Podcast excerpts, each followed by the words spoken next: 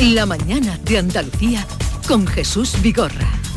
Y a esta hora acaban de dar las 9 con el día por delante que nos trae Paco Ramón.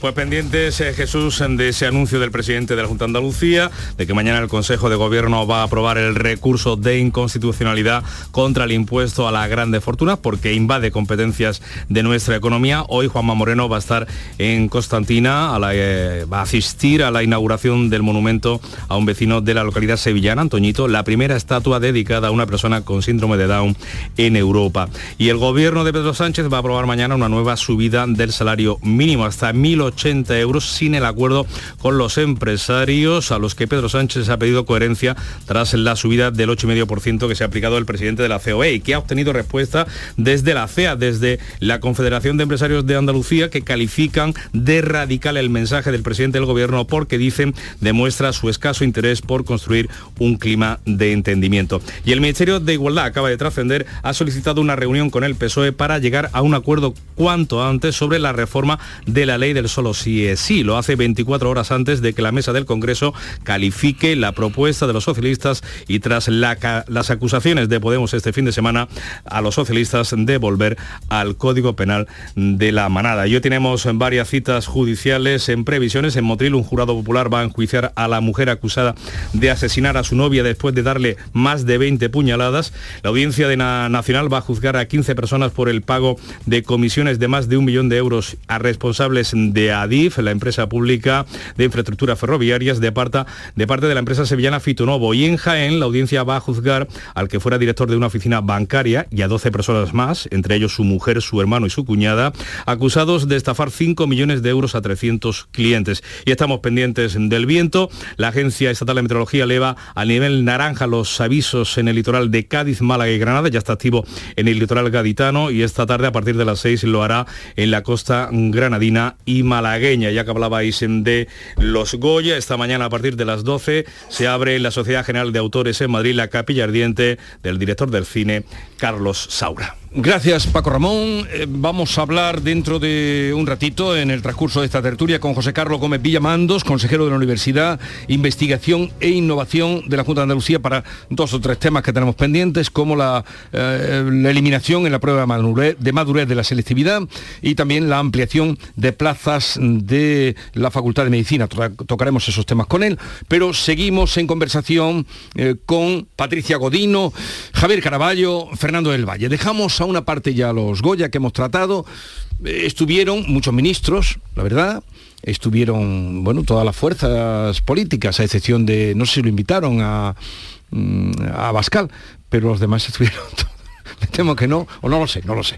Eh, es hablar por hablar. Pero sí que estuvieron eh, representados, mm, por supuesto, el gobierno, con el presidente, el Partido Popular, con su líder, Núñez Feijóo, eh, también estaban los ministros, el presidente de la Junta, que ya nos dijo además aquí que asistiría, el presidente de la Junta, el alcalde de Sevilla, por supuesto, y luego ministro estaba María Jesús Montero, estaba Yolanda Díaz, de los que yo vi. Y Z. Y Z, eh, ministro de Cultura. Y Irene Montero. Y, Irene Montero, la ministra igual. No sé si había alguno más.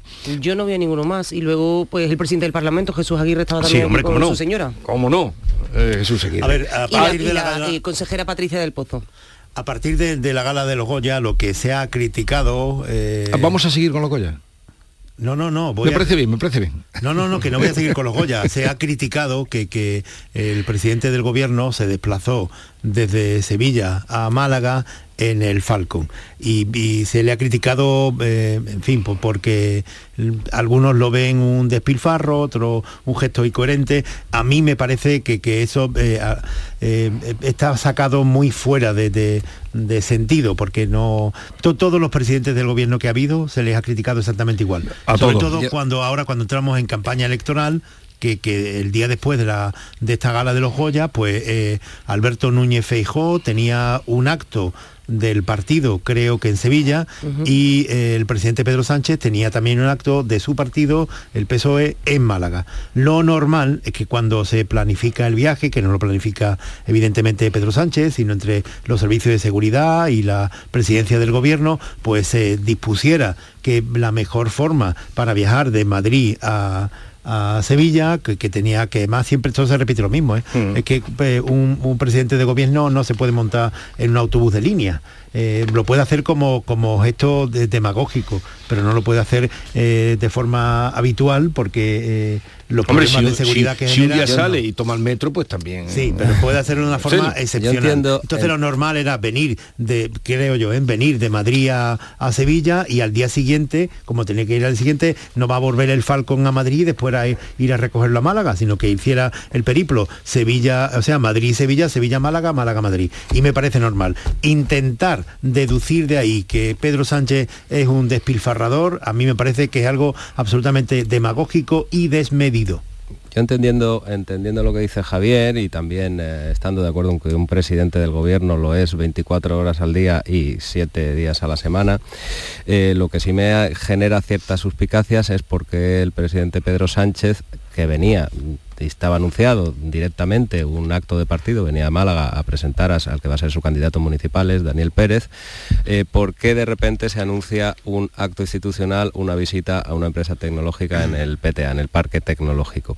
Porque eso, lo que la suspicacia que te, que te genera, lo que te hace pensar es que mm, trata de tapar el que se esté moviendo medios eh, bastante onerosos y bastante caros, como es el, Falcon, que también hay AVE y también hay otro tipo de, transportes, para que se esté tapando que solo se está utilizando el el Falcon para un acto de partido, un acto meramente partidista. Y para eso se inventan eh, deprisa y corriendo eh, un acto de Pedro Sánchez como presidente del gobierno, un ratito antes de, ese mitin que se celebró en el, en el Hotel NH. Esto ya digo, pues si, si el presidente es presidente y tiene que moverse con los que son sus medios y los que tiene a su disposición, pues venga, vámonos todos.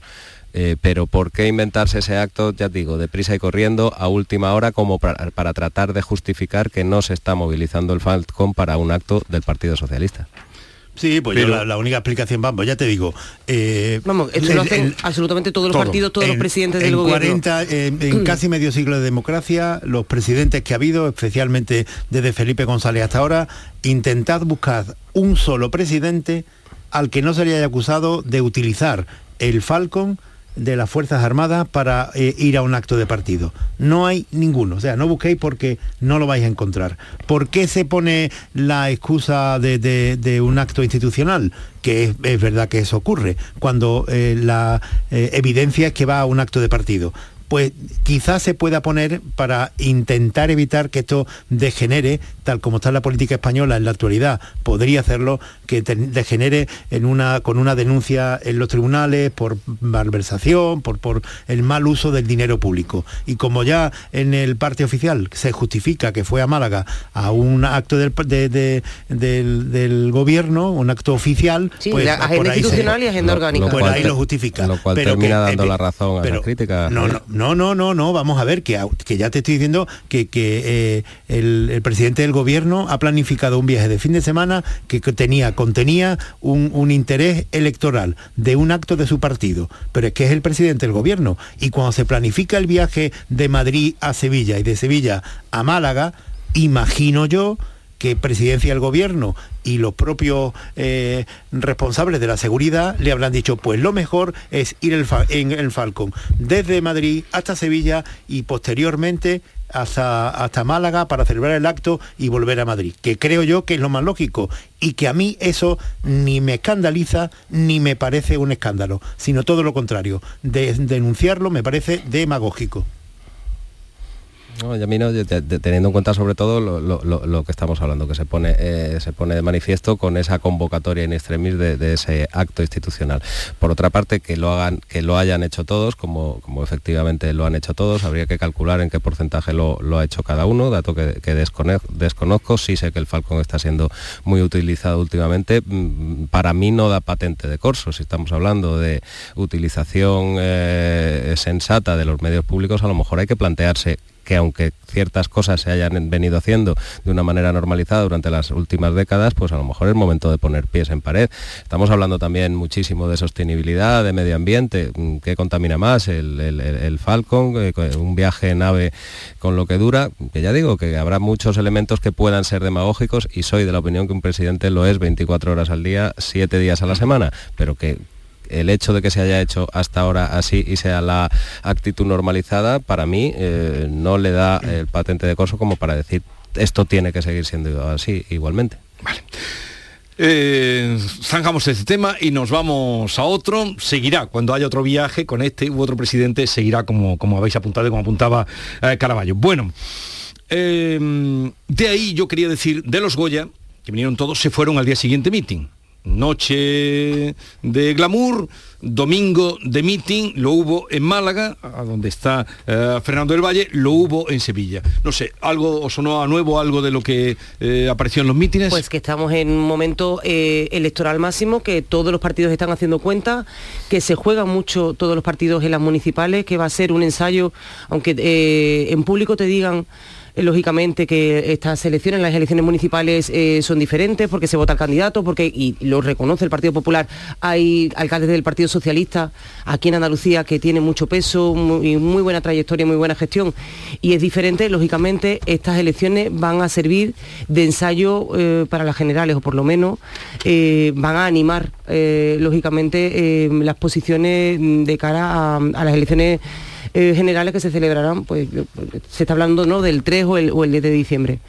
Em, bueno, pues ahí estamos viendo. No hay, decías tú esta mañana como todos los lunes, no hay lunes sin encuesta. No, hay pues lunes sin encuesta, ahora pues miraremos las encuestas también. Pero no sé si le echéis cuentas a las encuestas, cada lunes hay encuesta. Bueno, yo, la, miro, lo que no le presto demasiada atención. Fernando, ahora te doy tiempo. Que... No, no, que no le preste demasiada atención porque también... No, ¿A partir de qué día te van a interesar?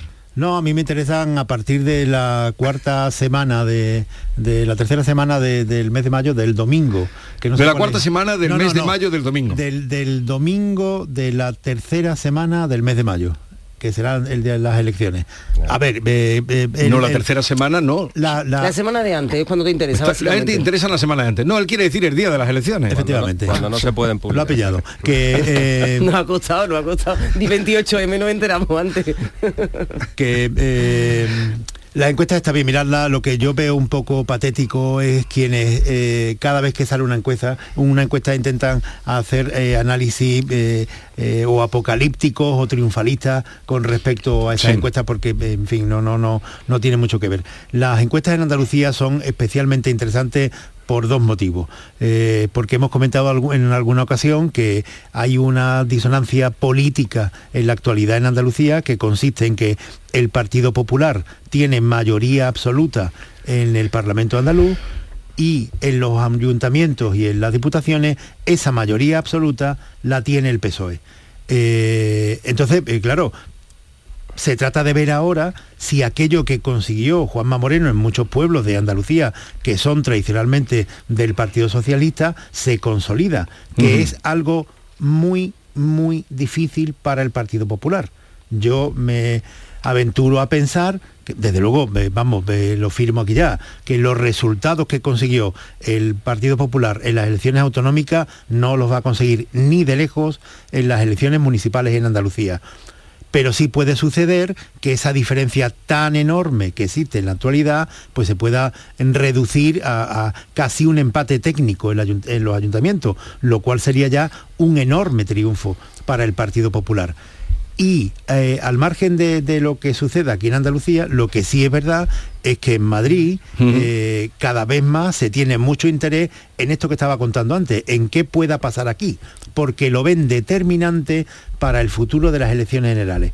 En Madrid lo que se está pensando es que si el PP consigue empatar o ganarle al PSOE en las elecciones municipales en Andalucía, eso quiere decir que el triunfo de, de Zoido en Madrid estará muy cerca. De Y no, de Feijó, de, de Núñez Feijó. O sea que nos están observando. No, pero está bien traído Zoido porque si recordamos en 2011, sí, sí, sí, en la memoria histórica. No, no, es que me parece de los políticos del PP de los más lamentables, por eso lamento pues resulta que en 2011, que es a lo que me refería, la victoria del Partido Popular en esas elecciones municipales que hubo, pues fue la antesala de la mayoría absoluta más que holgada que consiguió Mariano Rajoy. En, ese, en esa ocasión sí se dio una inopinada, bueno, no inopinada porque veníamos del gobierno de Zapatero y el clima era el que era, pero el, Partido Popular consiguió una victoria bastante eh, inédita en muchísimos ámbitos que le llevó a, gobernar en, todas las capitales, que le llegó a conseguir un buen número de diputaciones, con mayorías muy incontestables como la que eh, consiguió Zoido, por ejemplo, en Sevilla, y eso ya digo que antecedió a la, mayoría absoluta de, de Mariano Rajoy. Por eso yo creo que Andalucía donde no se celebran elecciones autonómicas, que las tuvimos el año pasado, eh, sí va a ser un territorio, eh, territorio clave y los grandes líderes se están fajando, desde luego, en, demostrar que es así. Mm, raro es el fin de semana que no tenemos un, acto de importancia. Se dijo en su momento que se iba a intentar que Pedro Sánchez no acompañara demasiado a ciertos líderes o a ciertos candidatos porque no sabíamos si restaba o, o sumaba. Bueno, Tezanos tiene muy claro que Pedro Sánchez suma seis o siete puntos de valor añadido nada menos, pero hay quien lo pone en duda. Pero lo cierto es que Sánchez eh, bueno, estuvo presentando a Antonio Muñoz como, como candidato eh, a, revalidar la alcaldía de Sevilla y ayer estuvo aquí acompañando a, Dani Pérez, el antagonista de, Francisco Latorre. En ese sentido, Andalucía es cierto que va a ser eh, un bastión importante que efectivamente como ocurrió en 2011, pues puede adelantar eh, ciertos datos, puede adelantar eh, las voluntades que puedan darse de aquí a las generales, se celebren cuando se celebren, en todo caso a, final de año. Y con respecto a los mítines de ayer, a mí sí no digo que me sorprendiera, pero me pareció significativo el papel eh, de Pedro Sánchez en el mitin de aquí de Málaga, en el que estuvimos mm. aquí presentando al, socialista Dani Pérez, por cuanto da, hace ver que nos hemos equivocado y se han equivocado muchos analistas que en un momento dado eh, pronosticaron que en el cierre de, la legislatura, en el último año de, esta legislatura, Pedro Sánchez iba a abrazarse al centro. Ayer Pedro Sánchez hace un discurso eh, pues en el que le, pisa la manguera a Podemos, abrazando sus tesis, especialmente con eh, esa culpabilización de los, em, a los empresarios que tan mal ha sentado en, en la patronal, de no estar siendo solidarios y de no estar siendo responsables de cara a la aprobación este martes mañana del salario mínimo y de estar eh, pues dándose un festín en referencia a ese sueldo de, Garamendi, buscando al final, pues eh, ya, digo, un discurso eh, más de izquierda que el de centro que podía pronosticarse en un momento dado que, al que se arrimaría en este final de campaña para captar votos de más centrados. 9.17 minutos, seguimos en conversación con Patricia Godino, con Fernando del Valle, con Javier Caraballo. Una pausa y enseguida charlamos con el consejero de Universidades de la Junta de Andalucía. La mañana de Andalucía con Jesús Vigorra. Oye, ahora que estamos aquí un poquito los tres, os quería decir algo. Alicia, ¿hace cuánto nos conocemos tú y yo? Nos acaban de presentar. Bueno, y Alberto. Soy Félix. Pues Félix, para mí, para mí, ¿eh? Es como si fuerais mis hijos. Los dos, ¿eh? Padre no hay más que uno. Claro que por 17 millones a lo mejor te sale alguno más. Ya está a la venta el cupón del Extra Día del Padre de la ONCE. El 19 de marzo, 17 millones de euros. Extra Día del Padre de la ONCE. Ahora cualquiera quiere ser padre. A todos los que jugáis a la ONCE, bien jugado. Juega responsablemente y solo si eres mayor de edad. Nuestros abuelos siempre han desempeñado un papel fundamental para nosotros. Construyeron la sociedad de bienestar que hoy disfrutamos. Nos transmitieron sus valores, sus costumbres, sus fiestas. Ahora más que nunca necesitan de nuestra atención y cuidados. Por ello, CaixaBank y la Asociación de Autores del Carnaval de Cádiz quieren premiar la copla carnavalesca que regale el mejor homenaje a nuestros mayores durante el concurso de agrupaciones del Carnaval de Cádiz. CaixaBank, mayores llenos de coplas.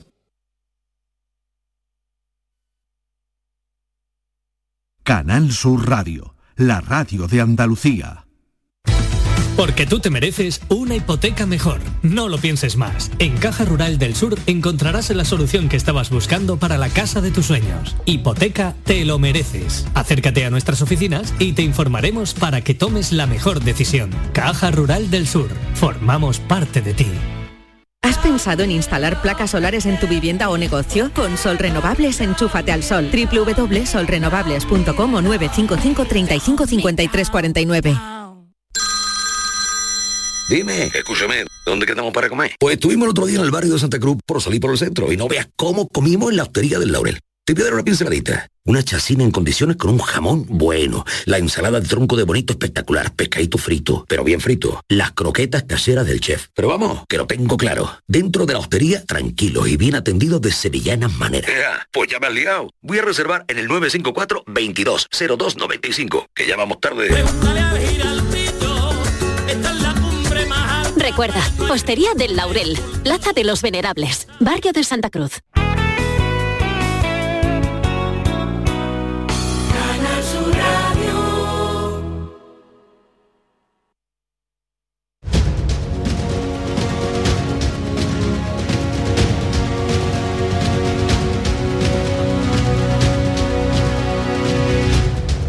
9.20 minutos de la mañana seguimos en la mañana de Andalucía, en Canal Sur Radio y como os anunciaba vamos a saludar a José Carlos Gómez Villamandos, es el consejero de Universidad, Investigación e Innovación de la Junta de Andalucía. Señor consejero, buenos días. Muy buenos días, Jesús. Y permíteme felicitarte a ti y a todos los que hacéis posible la radio, el Bueno. Día Mundial de la Radio. Ah, pues- Así que muchísimas felicidades. Muchísimas gracias a los que la hacemos y sobre todo a los que nos escuchan, que nos dan sentido de ser. Bueno, consejero, em, Andalucía, eh, desde Andalucía se ha considerado que las modificaciones en el nuevo modelo de la EBAU, o sea, la antigua selectividad, están generando confusión e incertidumbre entre docentes, alumnos. Cuéntenos usted cómo, eh, cómo va a quedar o, cómo puede quedar eh, esa, esa prueba de madurez que se elimina, aquellas pruebas de tipo T, y se aumenta el tiempo para realizar los ejercicios. ¿Qué nos puede usted decir de cómo va a quedar esa nueva prueba de madurez, para entendernos, digo, de la selectividad? Bueno, como sabéis, durante este año y el año siguiente se seguirá con la selectividad normal y había un proyecto por parte del Ministerio de Educación que no había sido consultado con las comunidades autónomas en cuanto al cambio de la prueba de el cambio de la prueba de, de selectividad de la EBAU, ¿no? Eh, una prueba donde incorporaban una prueba de madurez que daba una tremenda subjetividad a un examen en el cual, bueno, pues nuestros jóvenes pues se juegan mucho, ¿no? Estamos, tenemos que tener en cuenta que por milésimas se entra en la facultad que uno quiere o en los estudios que uno quiere, con lo cual cualquier eh, subjetividad que se incorpore a esta prueba pues es tremendamente perjudicial. ¿no? Y desde ahí siempre hemos defendido, desde la Consejería de Desarrollo Educativo y desde la Consejería de Universidades e Investigación, siempre hemos defendido que las pruebas deben ser lo más objetivas posible, mejorar el sistema actual, por supuesto, que tenemos, pero en ningún caso meter factores que puedan distorsionar eh, la igualdad de oportunidades. ¿no? Bueno, aún así nos ha dicho usted que este año se mantiene esa prueba y el año que viene también. Sí, queremos que sí. Eh, ahora mismo lo que había por parte del Ministerio era una, una propuesta de experiencias pilotos en la cual Andalucía no va a participar, puesto que no comparte el modelo. Y bueno, el año que viene serán las experiencias pilotos y veremos, ¿no? En cualquier caso, eh, creo que es un tema lo suficientemente importante insisto, ¿no? para no romper la igualdad de oportunidades de nuestros jóvenes, eh, como para que tuviera, hubiera tenido muchísimo más diálogo del que se ha tenido y que lo hagamos con muchísima, con muchísima solvencia y seriedad. ¿no? O sea que eh, a veces, eh, permítame, señor consejero, con la volatilidad que tienen algunos planes de educación, puede que cuando llegue la cosa ya haya cambiado, haya tomado otro color. Pues sí, podría darse, podría darse el caso, ¿no? Podría darse el caso, ¿eh? con lo cual no sabemos cuál puede ser. Lo que yo quiero transmitir es a, lo- a los que se van a examinar este año de la EBAU, que va a ser una prueba exactamente igual que la del año pasado, así que, que tranquilidad. Y a los que el año que viene se van a examinar, que también este año han empezado primero de bachillerato, pues exactamente igual. Bueno, me acompaña... Es lo que vamos a defender desde luego desde, desde la Junta de Andalucía. Señor consejero, me acompañan Patricia Godino, Fernando del Valle, eh, Javier Caraballo, que quiere hacerle una pregunta eh, sobre este de- Sí, tema, sí, ¿no, sobre Javier? la selectividad. Eh, consejero, muy buenos días. A ver, hay, Muy buenos días. Hay una cosa, eh, eh, cuando en, en el año 2020, con la pandemia, pues se adaptó la, la- la selectividad, que es como todo el mundo sigue llamando a la a IBAU, eh, que por el empeño este en poner siempre siglas, eh, pues la selectividad se adaptó y se relajaron los controles. Y lo curioso es que a partir de ahí eh, ha seguido la misma relajación de los controles, con resultados espectaculares. No hay ni una comunidad autónoma en España en la que los aprobados de selectividad bajen del 90%. Desde eh, la pandemia hasta aquí, lo que ha ocurrido, por ejemplo, con los sobresalientes, es que han pasado del 4% al 8%. En, fin, esto tiene que tener una explicación de la trampa, porque no puede ser que de una forma tan espectacular haya evolucionado la educación en España. Eh, yo no sé si para los planes futuros que tienen ustedes lo que se va a hacer es consolidar esta bajada de- del nivel en la selectividad o se va a volver a lo anterior. Bueno, nosotros en el momento en el que yo estaba como presidente de CRU y rector de la Universidad Española y rector de la Universidad de Córdoba, lo que pedimos fue una transición y una vuelta a los criterios anteriores, eh, de una forma gradual, es decir, no de un año para otro, para no generar pues diferencia entre unos estudiantes y otros. Por parte del Ministerio se insistió en que se mantuviesen los mismos criterios, eh, argumentando de que como la EBAU se iba a cambiar en un par de años, pues no merecía cambiarlo. Estamos viendo que no va a ser un par de años, que va a ser más tiempo y coincido contigo en que desde luego esta situación en la que mm, el número de aprobados al fin y al cabo es la suma entre junio y septiembre, ¿eh? del tradicional eh, eh, convocatoria de junio y septiembre. Con lo cual eso quizás nos preocupe, nos debería preocupar menos, pero lo que sí nos preocupa es esa subida importante en notas altas, sobre todo por lo que antes comentaba, ¿no? Es decir, que por una milésima se entra o no se entra en una facultad, ¿no? Y eso pues sí puede estar generando distorsiones en el sistema. Pues así queda aclarada ya esa prueba de la BAU, que puede esperar, que va a esperar dos años. Y una cosita brevemente, señor consejero, que sabemos que tiene que entrar en una reunión. Eh, ¿Qué pasa con la apertura mm, en las universidades, en las facultades de medicina de mayor número de plazas eh, en Andalucía? ¿Qué va a suponer eso? Bueno, eh, eso va a suponer 106 plazas más, es prácticamente como si fueran dos facultades de medicina que se abrieran en Andalucía. Creo que con eso damos respuesta a una demanda social y esperemos que el gobierno nos permita también aumentar las plazas de MIR. Ujú. O sea, habla usted de 106 plazas más. 106 plazas más en este año, que junto a las 120 del año pasado de las facultades de Jaén y de Almería, pues son 226 y el año que viene, si todo va bien, pues tendremos otras 60 plazas más en, en la Universidad de Huelva. Muy bien. Pues muchas gracias por estar con nosotros. José Carlos Gómez Villamandos, consejero de Universidad, Investigación e Innovación de la Junta de Andalucía. Un saludo y buenos días. Un abrazo, Jesús. Buenos Adiós, días. Adiós, buenos días. 9.27 minutos, eh, en un momento, queridos compañeros, Fernando, eh, Fernando desde Málaga, desde los estudios de Málaga, Patricia y Javier aquí conmigo en la Cartuja, vamos a conectar con los compañeros de la televisión que quieren también, aunque Javier Caraballo... Va, me, me estáis manipulando. Yo No lo te estoy que- manipulando, si todavía no he dicho me nada. estáis mani- eh, Sí, sí, ya, porque sé por dónde va. Porque sé cómo que sabes por Yo dónde voy. cuando, que, que vamos a ver, que, que hoy es el día de la radio, que yo me congratulo, esto es, es evidente. Yo, lo que Fue el hablo... 13 de febrero de 1946 cuando la ONU aprobaba celebrar el Día Mundial de la Radio. para Estamos escuchando sonido de nuestro compañero Despierta Andalucía, es Silvia la que está hablando y creo que alude a la, a la radio. Podemos hacer lo mejor que podemos hacer ahora mismo, pues unirnos a esta celebración con dos grandes profesionales, compañeros y amigos de esta casa, de Canal Sur Radio. Por un lado, eh, tenemos a Mariló Maldonado, preparando ya la tarde de Canal Sur. Muy buenos días, compañera Mariló.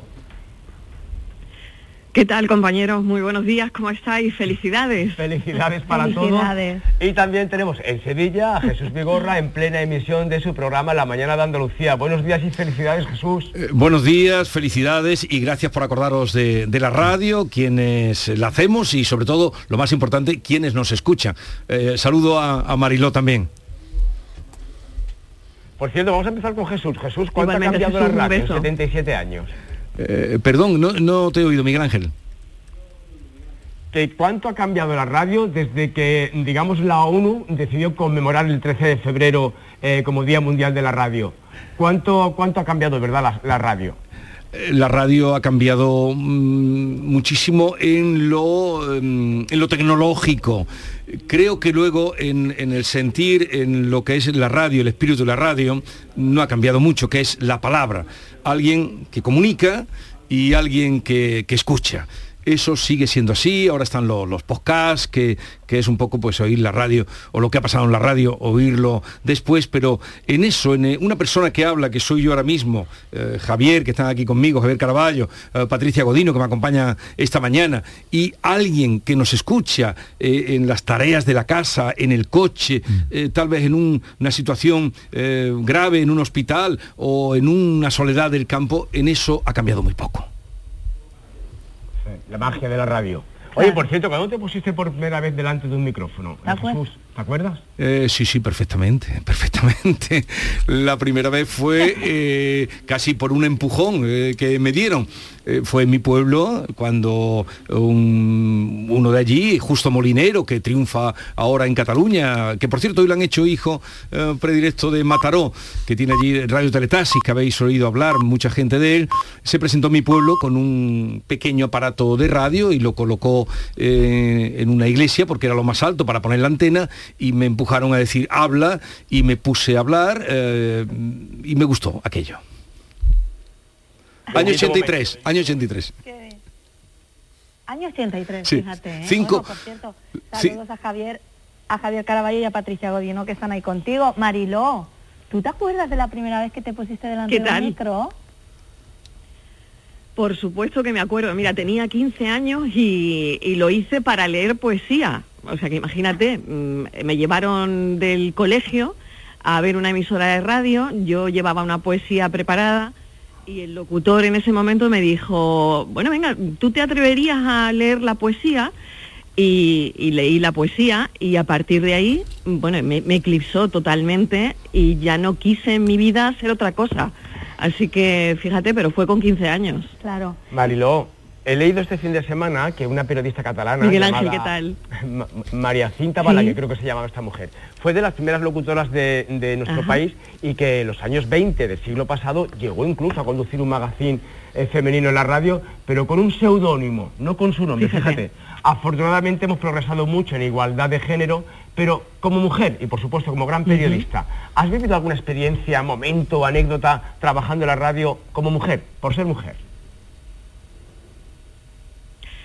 Bueno, yo creo que, que la lucha Miguel Ángel tiene que ser desde este altavoz, ¿no? Que, que nos sirve para reivindicar, ¿no? Nuestros derechos, eh, todo el camino, visibilizar lo que llevamos recorrido y todo lo que nos queda por, por recorrer, ¿no? Pero yo creo que permanentemente, ¿no? Permanentemente vivimos esos momentos mm, en la radio y tenemos que seguir reivindicándolos, ¿no? Y, seguir trabajando duro en todo ello. Yo creo que tenemos una nueva manera. Estoy muy de acuerdo con Jesús en lo que ha comentado hace un instante, ¿no? La radio en esencia sigue siendo la misma, lo que pasa es que ahora tenemos una nueva manera de enfocar los contenidos, de enfocar lo que hacemos, ¿no? Eh, la radio se puede escuchar a demanda porque nuestra vida es a demanda. Nos ponemos una serie de televisión a demanda, ligamos incluso a demanda, ¿no? A través de una plataforma o a través de las app, de las aplicaciones. Y por supuesto, pues tiene que ser igual, ¿no? La radio es a demanda también y tenemos que enfocarlo ahí, ¿no? Pues con los podcasts, lo que hacemos esta tarde se puede escuchar en cualquier momento y a cualquier hora y yo creo que eso es importantísimo. Bueno, se me acaba de caer el, el pinganillo, No te no preocupes. oigo. Oye, vamos a hacer una cosa, ¿eh? Voy Porque, porque aquí. pocas veces, Marilo, eh, Marilo decía yo que eh, a Sí. ver si Jesús tiene posibilidad, porque pocas veces una cámara, estamos acostumbrados a encender eh, la radio eh, y escuchar, ¿no? La, La radio, radio. pero pocas veces la vemos por dentro. Los Claro, oyentes pocas veces claro. tienen la oportunidad. Jesús, ¿nos enseñas tu estudio? Eh, este, este es, eh, creo que van a abrir Está, ahora. ahí estamos. ¿Estáis? Estamos viéndolo. Pues eh, este es en mi estudio, aquí empiezo cada mañana a las 6 de la mañana para decir buenos días Andalucía, son las 6 de la mañana, despierta tu mente, descubre la realidad y la realidad me ayudan realidad. a, a enseñarla hoy Javier Caraballo que está aquí conmigo, que es un veterano de la radio y Patricia Godino que está conmigo. Con ello hemos ido eh, barajando las noticias, Fernando del Valle que está en Málaga Málaga. Ahora vendrán por aquí invitados que irán completando los micrófonos y de pronto la radio tiene, a ver si podemos de sonido, eh, la radio también, además de la palabra de que alguien habla y alguien escucha, también tiene la posibilidad de imaginar, porque por ejemplo digo, vamos a abrir la ventana a ver cómo está hoy el Atlántico. Y suena ese sonido. Y si nos asomamos a la vida cotidiana, eh, pues también suena la vida cotidiana. Una cafetería, bar, otras vidas que se están haciendo como la de los niños, decimos, a ver, vidas por vivir.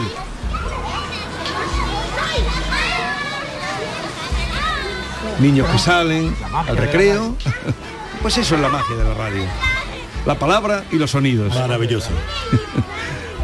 A mí lo que sí me gustaría preguntar a los compañeros es que, bueno, los dos habéis trabajado en televisión. Yo trabajé en un primer momento también en la radio, de hecho yo estudié periodismo, hoy, periodismo para trabajar en radio. Yo nunca he querido, no me ha llamado la atención la televisión y mira por dónde he terminado. Pero, ¿qué tiene la radio que no tiene la televisión? Mariló. Menos trabajo, porque no se tiene que radio que no tiene la tele. yo. ¿Es verdad o no, Mariló? Bueno, eso sí, eso sí, ¿no? Es verdad. Yo creo que, que la televisión es complicada. Es verdad que eh, eh, necesitamos mucho, ¿no? Necesitamos iluminación para hacer tele. eh, necesitamos que todo sea bonito, que, que esté bien, que todo lo que veas a través de una pantalla, eh, bueno, pues esté perfecto y eso no siempre es fácil. Claro, y la radio yo diría que es un medio, mm, no sé si natural sería la, la palabra, pero nada impostado, es decir, abres un micrófono o mm, llamas por teléfono mm, y puedes estar contando algo que ocurra en ese mismo instante, ¿no? Y creo que esa inmediatez es la que siempre nos va a caracterizar y nos caracteriza, ¿no? No necesitamos tanto eh, para emitir como la tele, por ejemplo, ¿no? Y creo que esa es una pequeña gran diferencia, ¿no? Claro. que Perfecto, muy bien. Jo Marilo Maldonado, compañera. Tú también te quedas con la Un radio. beso enorme y felicidades a los oyentes. Un beso, Gracias. un beso, Mariló. Jesús, ¿y tú con qué te quedas? ¿Qué tiene la radio que no tiene la tele? No, me, me gusta la tele también, ¿eh? me gusta. Eh, aparte ya aprovecho para hacer un poquito de publicidad. Esta noche estaré con José Antonio Marina y con Blanca Rodríguez a partir de las nueve y media en la tele. Pero aprovecho, aprovecho para. ah, Me gusta la televisión, pero la radio es otra cosa. Yo eh, encuentro otra cosa que es la radio. La radio eh, es eh, que llega aquí, estos compañeros que tengo, que son también de la tele y frecuentan la tele, llegan aquí y se sientan y comunican. Y allí está el maquillaje. Sí, sí puede decir algo, Javier, de tu experiencia también. El maquillaje, la luz, dependes de mucha gente, buena gente, buen equipo, pero no eres tú, no, no eres tú solo, Y ¿verdad? como, y como también te permite hacer cantidad de cosas. La radio es compañía, ¿no? Mm. Eh, en la tele tienes que tener la mirada fija delante de la pantalla y en otros medios igual. La lectura también te exige estar haciendo eso en ese momento. Pero la radio mm, puedes estar haciendo cualquier cosa, conduciendo un, un coche, eh, moviéndote, eh, cocinando en casa y la tienes ahí de fondo. Yo creo que Entre- la radio como compañía entre otras tantas cosas, el entretenimiento y la información, pero sobre todo también tiene un, un valor social a mí me parece fundamental. Entre los, pronósticos, entre los pronósticos errados de la historia eh, está el que el tipo que dijo que el ordenador no tenía ningún futuro y el que pronosticó que la televisión acabaría con la, la radio. Hay una canción por ahí, Sí, el sí, vídeo sí, acabó sí. con las teleradio, porque esto se pronosticó. Hoy en España, tres de cada cuatro españoles oyen la radio. El 76% de los españoles oye la radio. No hay ningún otro medio de, com- de comunicación con ese alcance y esa extensión ni en España ni en ninguna pa- otra parte del mundo. Por eso hay motivos de sobra para celebrarlo y celebrarlo con nuestros compañeros de la televisión, pues muchísimo más. Pues un beso enorme, felicidades de verdad, Mariló, Jesús, también a Javier y a Patricia. que Muchísimas acompañan a Jesús. gracias. Un beso muy grande, felicidades. Adiós. Un beso, beso compañeros. enorme. Bueno, ya saben, a las 3 de la tarde ya saben pero Eh, bueno, eh, mm, Fernando, mm, no hemos podido integrarte en esta charleta. Es complicada, es complicada. Estaba fuera de foco. Lo, entiendo. Estaba fuera de foco. Pero es verdad lo que lo que tú has dicho es verdad. La radio permíteme que hablemos un par de minutos de nosotros. Es esa eh, y, y yo cuando la radio la enseñan no me gusta. La radio es Yo- para yo- oír, imaginar. Yo, yo tuve la suerte, la enorme suerte de, de empezar en la radio eh, cuando llegó Jesús Quintero a la cadena SER. Y yo miraba aquello que, que era una magia extraordinaria, por- porque este ejercicio que tú has hecho de vamos a abrir una ventana al mar, a una escuela, a un mercado, esto, esto solamente lo consigue la radio de esa forma eh, tan efectiva de eh, incentivar y promover en la gente que está escuchando que, que de pronto esté respirando en la playa o que de pronto se encuentre en la bulla de un mercado y recrea los olores, los colores.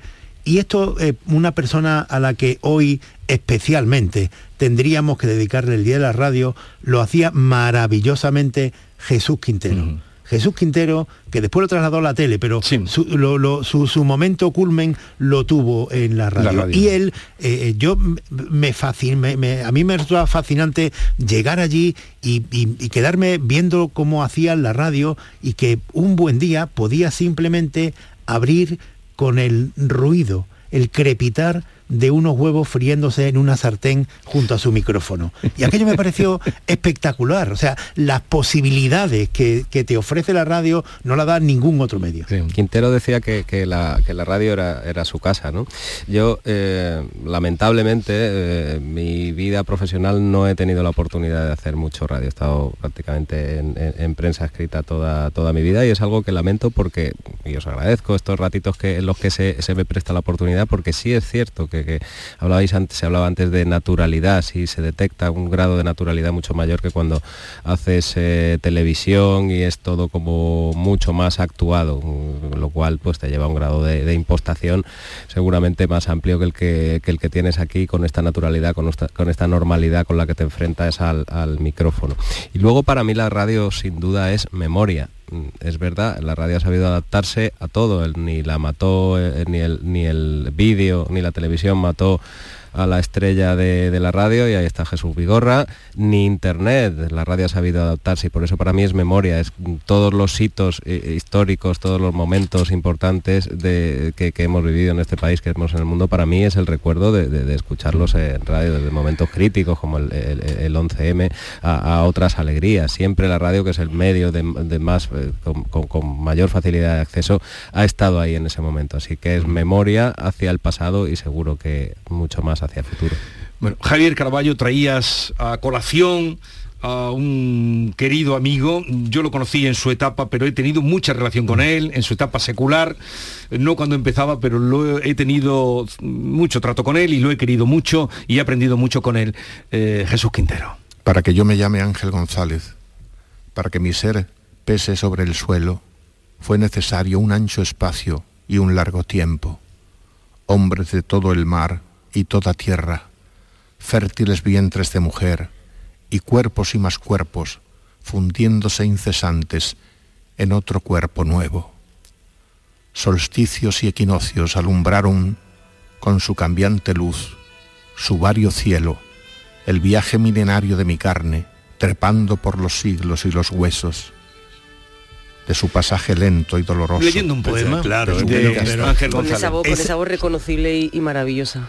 Esa voz, esa cadencia, la música, la, eh, el guion escrito, eh, el placer por todos esos detalles que llegaban al punto de que él prohibía que el aire acondicionado se utilizara por donde él estaba y pedía Muy que la hecho. gente que estuviera alrededor, eh, en vez de ir con zapatos fuera descalzo, para que nada pudiera perturbar esa, ese momento mágico que cuando tú lo escuchas ahora, igual que lo escuchabas entonces, te provocaba una sensación especial.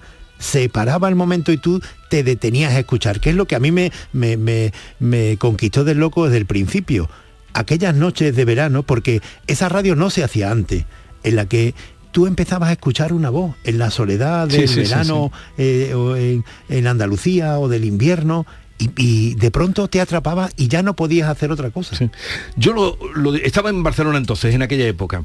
Estaba en Barcelona de profesor y de pronto una noche que me llega tarde o me acuesto tarde, oigo aquello y aquello para mí yo ni sabía quién era, bueno, no sabíamos entonces porque era loco la Claro, colina, claro, no había sí, nombre. sí. Y empecé una y otra noche, bueno, puso a toda España a escuchar la radio de noche, pero recuerdo eso que tú estabas describiendo, yo en Barcelona, en el piso allí de la avenida Provenza, donde vivía, ¿esto qué es? Me sonaba además mi tierra. Al día siguiente llevé a, comuniqué a todos los del colegio, oye, existe esto por las noches. Eh, te he cortado, Patricia, ¿qué No, vas a no, decir no, yo- y ya cierra tú que nos vamos. Pues de- bueno, pues os voy a dar las gracias, porque a mí la verdad que vivir este día, una persona que viene además del mundo de los periódicos, yo no me he formado en la radio en, en ejercicio, pero bueno, esta oportunidad que me da y que me brinda Canal Sur Radio de, de estar aquí este día, la verdad que os doy las gracias. Fernando del Valle, que tengas un bonito día Lo mismo, el mismo agradecimiento y buen día de la radio, buen día para todos vosotros. y también para ti, Patricia y Javier Caraballo.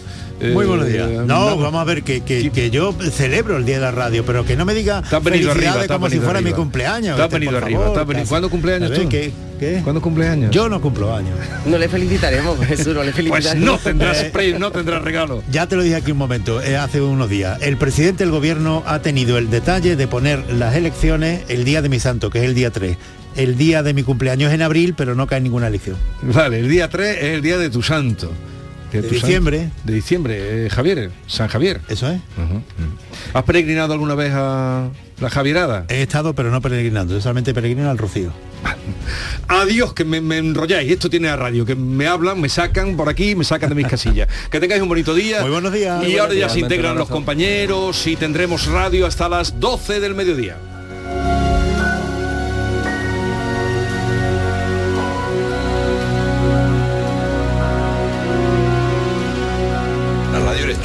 Este lunes, en Canal Sur Radio, celebramos el Día Mundial de la Radio. El Consejo General del Poder Judicial Como muestra también el segundo Un monumento. medio de comunicación de más de un siglo de vida. Inmediato, ágil, útil, cercano, como Canal Sur Radio.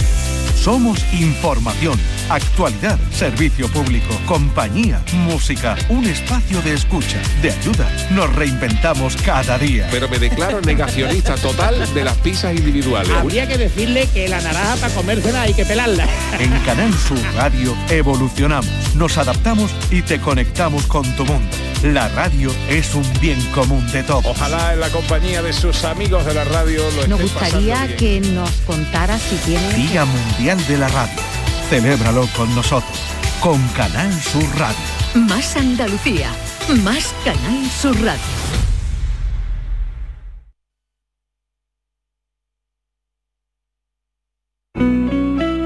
Canal Sur Radio. ¿Buscas una forma especial de celebrar San Valentín con tu pareja? Disfruta de una cena romántica a bordo de un lujoso catamarán con cruceros Torre del Oro. Reserva ahora en crucerosensevilla.com por tan solo 79 euros la pareja. ¿Sabías que los niños de entre 6 y 15 años tienen atención dental gratuita? Mediante el Plan de Atención Dental Infantil de la Junta de Andalucía, los niños de hasta 15 años tienen asistencia dental gratuita en clínicas concertadas. De como clínica concertada, ofrece a tu hijo asistencia dental gratuita para garantizar un perfecto desarrollo bucal hasta su edad adulta. Pide cita en theimplant.com y ven a conocernos. Villanueva del Ariscal, pueblo con una gran tradición vinícola, celebrará del 17 al 19 de febrero sus séptimas jornadas enoturísticas. Disfrutarás de visitas gratuitas a sus bodegas, concurso de tapas y mosto, encuentro de manga y videojuegos y actividades de ocio para toda la familia. Ven a Villanueva del Ariscal del 17 al 19 de febrero. Te esperamos.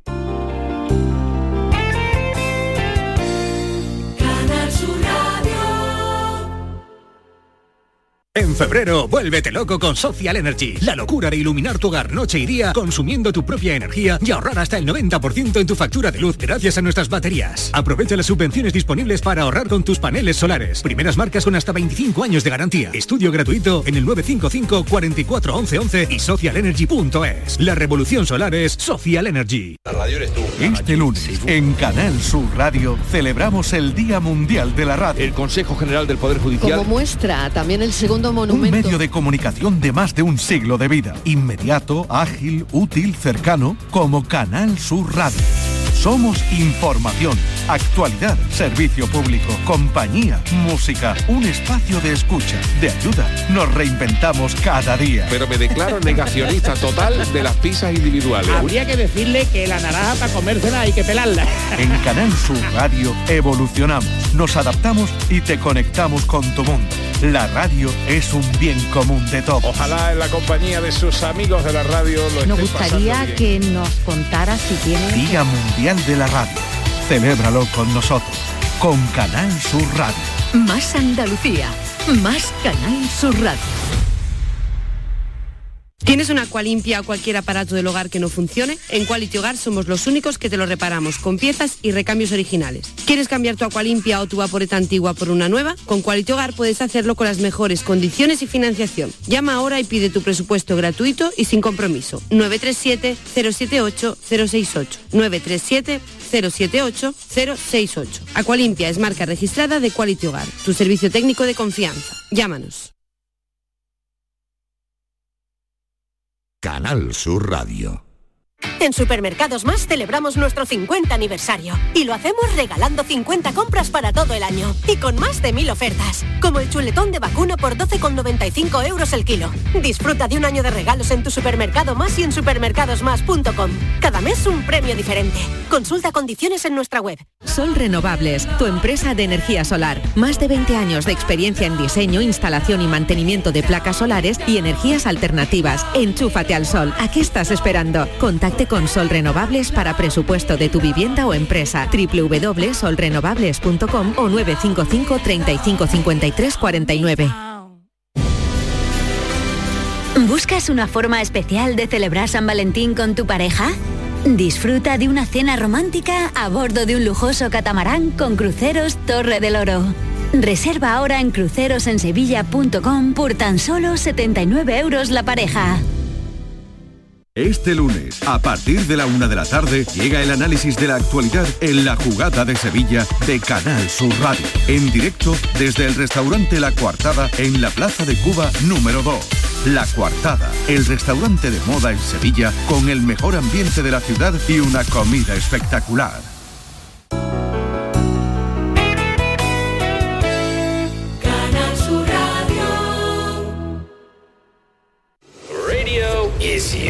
Radio eres tú.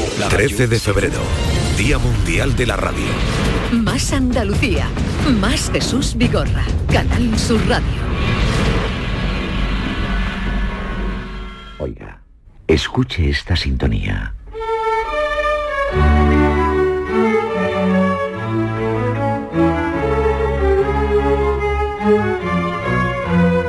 ¿Qué le parece? Bonita, ¿verdad? Pues sin duda los andaluces vamos a oírla mucho de hoy en adelante, porque está hecha para nosotros. Escuche esta sintonía, la nuestra. Esa fue la primera sintonía, las primeras voces que hablaban de Canal Sur Radio y todavía se mantiene. La nuestra, la vuestra, Canal Sur Radio, la radio que os acompaña. A lo largo de la mañana vamos a hacer muchas cosas y queremos que lleguen con todo el cariño. Maite Chacón, buenos días. Hola Jesús, ¿qué tal? Buenos días. Eh, David Hidalgo, buenos días. Buenos días, feliz día de la radio, también para ti, Vigorra. Vamos a hacerlo bonito, como cada día. Vamos a intentarlo. Como cada día. Y entre otros otras cosas que nos hemos traído hoy son los momentos que consideramos, tenemos muchos, muchos en la colección, momentos estelares de la radio, como este, tenemos tantos de Chano Lobato, en el que hablaba de la paquera. Ella era el no va más, pero es que esa familia son todos. Su padre el pata, de su tío el pili, esa forma de, de familia de la paquera. Vaya, esta forma de Jerez. Ella era, figúrate, y de gracia, cuando se tomaba una copita, estábamos entre nosotros. A mí me daba unos toques en el escenario, porque a mí siempre me daba miedo de cantar yo detrás de ella, nanay. No, no, no, no. no, Nanay. no. Y ya no digo que no, yo detrás tuya no. A mí me pone y ya dice, bueno, mi primo Chano que salga delante mío, porque es que cantar detrás de la paquera era para coger, que te pagara o no te pagara y te va. Porque es que era imposible, no de ahí, ella lo sabía, no me, me deja tú, ¿eh? no me Y entonces llegaba y me daba unos pitos que me daba la pobrecita macha sin pan, un pito y yo en el escenario y todo. Me encogía. Y yo así, Chano Lobato que escribió la historia viva del flamenco. Completamente, aquí Con contigo, Matilde Coral. con Matilde Coral, en esa, en esa reunión extraordinaria que todos recordamos y que contaba tantas cosas con esa gracia que tenía, pero que, que bueno, él no quería cantar detrás de la paquera, cantar de la paquera era horroroso. Y, y de un cantador flamenco con mucha intuición y con mucho arte a un premio Nobel, por ejemplo, José Saramago. Una, una duda, José. Mm, ¿Cuánto ha conseguido usted escribir desde que le dieron el Nobel? Bueno, unas cuantas páginas, pero conferencias, discursos y nada más. Es decir, lo que, lo, lo que se llama lo que se llama trabajo literario, lo que yo tenía en manos y tuvo que interrumpir, pues a partir, a partir del 8 de octubre, nada, ni una palabra. ¿Y, y añora eh, es...? Ah, añora porque, claro, porque yo debería estar sentado a trabajar, pero pero está clarísimo que eso, eso hay, que, hay que aceptarlo, porque yo creo que ocurre a todo el mundo. El, el premio llega y a partir, como yo a veces digo, es como, es como si uno fuera Miss Universo.